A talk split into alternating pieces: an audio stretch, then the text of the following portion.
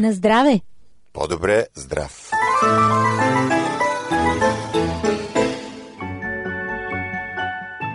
Здравейте, скъпи приятели! Добре дошли в Зона Здраве! Аз съм Рати. Здравейте от мен, аз съм Божидар. Започва здравното предаване на радио Гласът на надеждата. Темите и въпросите днес: вредни ли са електронните цигари? Етикетите на електронните цигари не винаги посочват точното съдържание на продукта и в някои марки има значително количество канцерогенни вещества. Ще развием темата в предаването. Ще говорим също и за лечението чрез движение, което става все по-актуално. Професор Google, винаги да вярваме на новия суперлечител. Ще чуем за и против и по-компетентно мнение от нашето, разбира се. Днес ще говорим и за червеното цвекло, което помага освен за всичко друго и за здрав стомах в рубриката "И баба знае". И поредицата "Изпълнени с енергия". Но това не е всичко. Проверени факти и медицински изследвания. Изпитани рецепти и лекарски съвети. С грижа за вас. Защото това е по-добре здрав.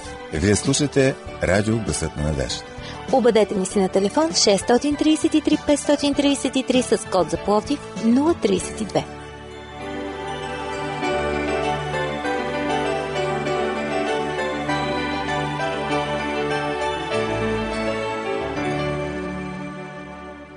На дивана в коридора на клиниката по белодробни болести седи пациент, който чете книга, блажено пуши и устата му бълват кълба дим.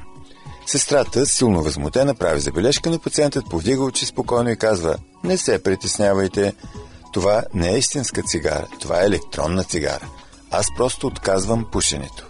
Нали ще откаже цигарите пациентът, който е хоспитализиран в клиниката, лекувайки се от пневмония? Вярно ли е твърдението, че отказва цигарите с електронния им заместител?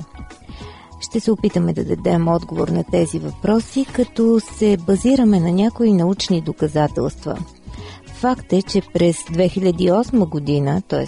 преди пет години близо, Световната здравна организация настоя да се прекрати рекламата на електронни цигари и обяви, че те не са средства за лечение на никотиновата зависимост, поради това, че не съществуват научни изследвания, които да докажат безопасността и ефикасността им. Какво представляват електронните цигари? Това са системи за доставка на никотин в организма, които се разпространяват на пазара в САЩ от две хиляди и седма година. В основата на електронните устройства стои изпарител, в който е разположена нихромова спирала. Тя се нагрява и превръща съдържащата се вътре течност в гъста пара, напомняща тютюнев дим. Тези цигари наподобяват традиционните, като доставят никотин под инхалационна форма, но едновременно с това и затвърждават рефлекса на пушенето. Така че нека пушачите да не се заблуждават, че биха могли с електронния вариант на цигарата да откажат цигарите. Пълнителите се произвеждат и предлагат на пазара с различни концентрации на никотин. Най-често срещаният носител на никотин в пълнителите е пропиленгликолът, но се използват и други вещества. Традиционният състав на течността в капсулата е пропиленгликол между петдесет и пет и малко на шестдесет процента, глицерин около тридесет до тридесет и пет процента, никотин до три цяло и пет процента, ароматизатори около четири процента и вода. За съжаление, има значителни вариации в съдържанието и концентрацията на никотин и някои канцерогенни вещества, като се сравнят различните марки. Наблюденията на Института за потребление във Франция установяват, че етикетите на електронните цигари не винаги посочват точното съдържание на продукта. При направено изследване за установяване на съдържанието на парата от електронната цигара се констатира, че се съдържа значително количество канцерогенни вещества. Например, от десет цигари при три се установява формалдехид, сравним с количествата в традиционните. В сравнение с конвенционалните цигари в някои марки е установено и по-високо съдържание на токсина акролеин, предизвикващ парализа на ресничката на епителя в дихателните пътища, които са част от очистващият апарат на дихателната система. Акролеинът повишава риска от развитие на злокачествени образования. Открити са следи от ацеталдехид, металите никел и хром, които също могат да причинят рак. През две хиляди и девета година управлението по контрол на качеството на храните и лекарствата в САЩ публикува данни от изследване върху деветнайсет вида пълнители за електронни цигари на два производителя.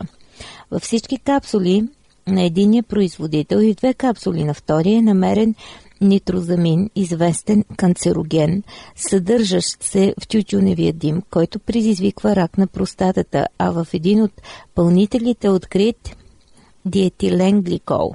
Изследването показва несъответствие на написаното върху пълнителя съдържание на никотин и намереното. Също така е открит никотин в пълнители, в които е отбелязано, че липсва такъв, и поради това управлението по контрол на качеството на храните и лекарствата на САЩ изпраща съобщение до медиите с призив да не се използват електронни цигари поради риск за здравето. Какво е въздействието на съставките в пълнителите върху дихателните пътища? Изследване са здрави пушачи без хронични белодробни болести, които са инхалирали в продължение на пет минути парите на разпространени в търговската мрежа електронни цигари. Задълбочен анализ на белодробната функция е показал, че след инхалирането на парите на електронните цигари, пациентите са имали значително повишение на съпротивлението на дихателните пътища. Наблюдавано е и значително снижение на фракцията на издишания азотен оксид, което води до спазъм на бронхите. Тоест, промените в дихателните пътища, наблюдавани при пациентите, използващи електронни цигари, са били много сходни с тези, наблюдавани веднага след инхалиране на тютюнев дим. Тези данни показват, че дългосрочната експозиция на парите от електронните цигари, подобно на употребата на конвенционални цигари, може да предизвика по-постоянни промени в белодробната функция. Един вид не се заблуждавайте, приятели, че правите нещо по-здравословно, като посягате към електронните цигари. Освен това, от близка приятелка знам, че не се усеща това насищане на организма с никотин и при нея се беше получила много тежка криза, свързана с излизане на сърцето от ритъм. Бъдете много внимателни и наистина направете най-доброто за вашето здраве, а пък вашето тяло, разбира се, ще ви се отблагодари за грижата. Не сменяйте честотата, след малко продължаваме отново с промотиране на здравни а, теми, и то тези, които са свързани с движението. Лечението чрез физическа активност става все по-актуално.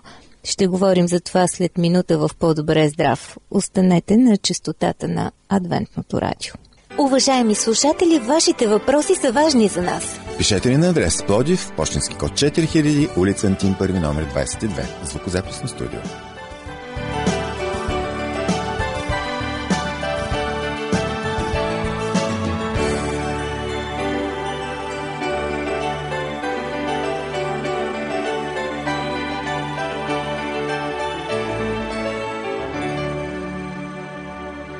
Скъпи приятели, отново сме на линия Божидари Ради в По-добре здрав. Здравното предаване на радио Гласът на надеждата. Темата, която ще разискваме сега, е лечение чрез движение. Нещо, което става все по-актуално. Ще ви споделим мнението на доктор Евелина Николова, която казва, че движението може да замени всяко лекарствено средство, но нито едно лекарство не може да замени, разбира се, движението. Как, кога и по какъв начин трябва да се движим? Кинезитерапията, науката за лечение, за превенция и профилактика чрез движение, дава добри отговори. Движението се включва като елемент от конкретното лечение, комбинирано е и с медикаменти и с други методи и техники на физикалната и рехабилитационната медицина. Ролята на лечението чрез движение нараства съвременността и заради стреса, като предпоставка за редица социално значими заболявания. Трябва да подчертаем, че културата на движение се възпитава още от най-рано детство. У нас, особено в училищна възраст, се неглижират заниманията със спорт и излетите сред природата. Обикновено децата се записват на всякакви курсове и кръжоци, но като че ли най-вече времето не достига за спорт. Затова нарастващ проблем още в ранната ученическа възраст, дори и в детските градини, е затлъстяването с всички негативни последици за здравето на подрастващите. Новите технологии, интернет все повече връзват децата пред компютъра и ги обездвижват. Двигателната активност се съобразява с индивидуалните възможности. Какъв да е видът, как да се дозира, колко често и по какъв начин да се прилага. Защото един все още растящ млад човек може да се движи тичайки и карайки колело. Това обаче не е подходящо примерно за пациенти или хора в по-напреднала възраст, при които има редица други утежняващи фактори. Което не значи, че тези хора също не могат да се движат. Тук е ролята на специалистите по физикална и рехабилитационна медицина, а именно да определят този план за двигателната активност. Как, колко, кога, по какъв начин, съблюдавайки особеностите на съответния човек и прилагайки индивидуален подход. По принцип, освен като терапия, движението се прилага и като превенция и профилактика на редица заболявания, за създаване на добър психоемоционален тонус, за повлияване на всички жизненно важни системи и на организма като цяло. Тъй като младежите посещават най-вече фитнес залите, е добре да се знае, че не навсякъде има подготвени специалисти, които да ги посъветват, особено в периода на растеж, как точно да прилагат натоварването. Има основни принципи на кинезотерапията при лечението, както и въобще при профилактиката и превенцията, които трябва да се спазват. Много важно е постепенното натоварване, включването на различни мускулни групи, дозирането, съобразено с капацитета на дадения организъм. В практиката си често се срещаме, казват специалистите, с случаи на младежи, които искат да напомпат мускули, но тренират безразборно. Резултатът е претоварване, поява на болки в гърба, понякога се стига заради неправилни упражнения с щангите до сериозни проблеми на различни нива от гръбначния стълб. Второ, използването на различни добавки. Практика е във фитнес залите да се предлага разтворено в чашка някакво вещество за мускули. Не съветвам младежите да употребяват неща с неизвестен произход. Да, добър съвет на доктор Евелина Николова. Разбира се, тази тема е много по-обширна. За сега спираме с нея, но вие сте напълно отворени да изказвате мнение, да ни споделяте своя опит, който ние съответно пък да го направим достъпен за всички. Дайте вашите добри съвети и на другите. Очакваме ви на познатите ви контакти. След малко продължаваме с една нова мода да се лекуваме чрез Google. Доколко това е добре, ще видим след минути, така че останете с нас, темата е актуална. Продължаваме след минута. Бъдете крачка напред, споделете темите, които желаете да чуете в По-добре здрав на телефон нула три две шест три три пет три три. Или ни пишете на адрес ей дабъл ю ар долна черта би джи ет а бе ве точка би джи. Аз съм Божидар. Аз съм Ради, очакваме ви и с удоволствие ще включим ваши материали в предаването.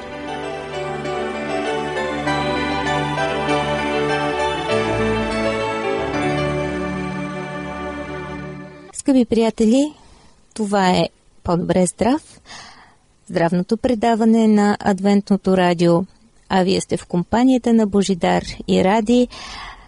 Винаги ли можем да вярваме на новия суперлечител, професор Google?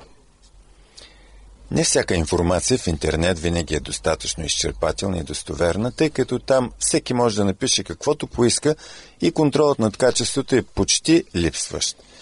През последните години интернет се превърна в удобен, бърз и безплатен източник на информация, което кара все повече и повече пациенти да търсят решение на здравословните си проблеми първо там, където Google буквално ги залива с безброй статии за симптомите и рисковете, които крие дадено заболяване.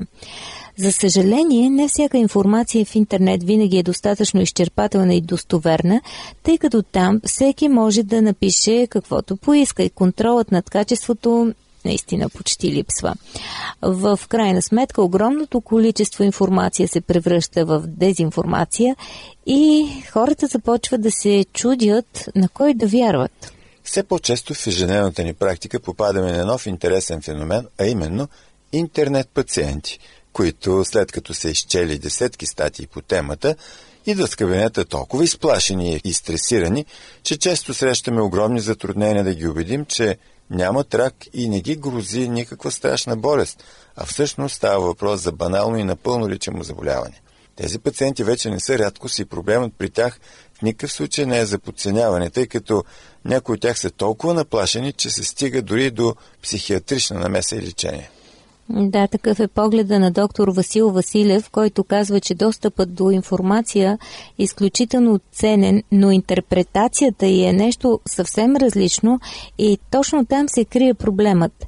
Средностатистическият читател много трудно може да се ориентира кое е важно, кое е съществено и кое в действително се отнася за неговия проблем във всички статии и мнения във форми, на които попада.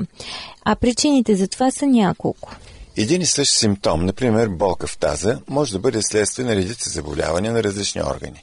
Дископатия, гинекологичен проблем, цистит, камък в уретера, костни метастази от рак на простатата и много други. В подобни ситуации обаче повечето пациенти започват да търсят допълнителна информация не за най-честата причина, т.е. дископатията, а за най-страшната, т.е. рака на простатата. И това е нормално. Проблемът е, че колкото и да чете, пациентът трудно може сам да открие истинската причина, тъй като за целта трябва да е виждал и съответно имал опит с стотици пациенти с болки в кръста, т.е. да е лекар. А страхът от рак е много силен и мотивиращ и кара пациентите да търсят все повече и повече информация, което още повече засила притесненията им и в крайна сметка попадат в един порочен кръг, от който понякога се излиза много трудно. Ето един пример във връзка с този симптом – болки в таза. Взете от интернет. Уени пише: Здравей, преди години имах същия проблем. Вероятно се отнася към енергетичната и биологичната област на целия гръбначен стълб. Помогна ми Людмила Бондаренко, народен лечител от Русия, гост на българското рейки общество на Екатерина Стоянова. Бих ти препоръчала консултация с еди кой си, посочено е име и е казано, че това е един от малкото кинезитерапевти в България с висше образование в медицината и в кинезитерапията. Даден е телефон. Надявам се да е актуален, пише Лени. Поздрави! Предполагам, че редовно разтягане в добра група по йога или тайкондо също би довела до подобряване на състоянието на тялото ви. Помогни си сам и Бог ще ти помогне, завършва с усмивка Лени. Другата интересна информационна единица, която почти винаги фигурира на първо място в търсачките, е интернет форумът. Споменаваме като отделна причина, тъй като тя е по-специфична от останалите форми на информация и сама по себе се явява може би най-големият виновник за така наречените интернет пациенти. Проблемът при форумите е, че там всеки може да напише буквално всичко абсолютно анонимно, без никаква гаранция за достоверност на информацията. А човешката природа е такава, че повечето пациенти пишат във форумите, когато имат проблем или са недоволни и много рядко в обратната ситуация, когато са здрави и щастливи. Съвсем нормално е непознатият читател да се изплаши, когато попадне на всички негативни и страшни постове, тъй като отново няма ориентир и не знае на кой да вярва. Да не говорим, че вследствие на анонимността и голямата популярност, форумите се превърнаха в един много удобен инструмент за понякога не съвсем добросъвестна реклама на различни видове медикаменти, лекари и болници, а човек се манипулира много по-лесно, когато е изплашен.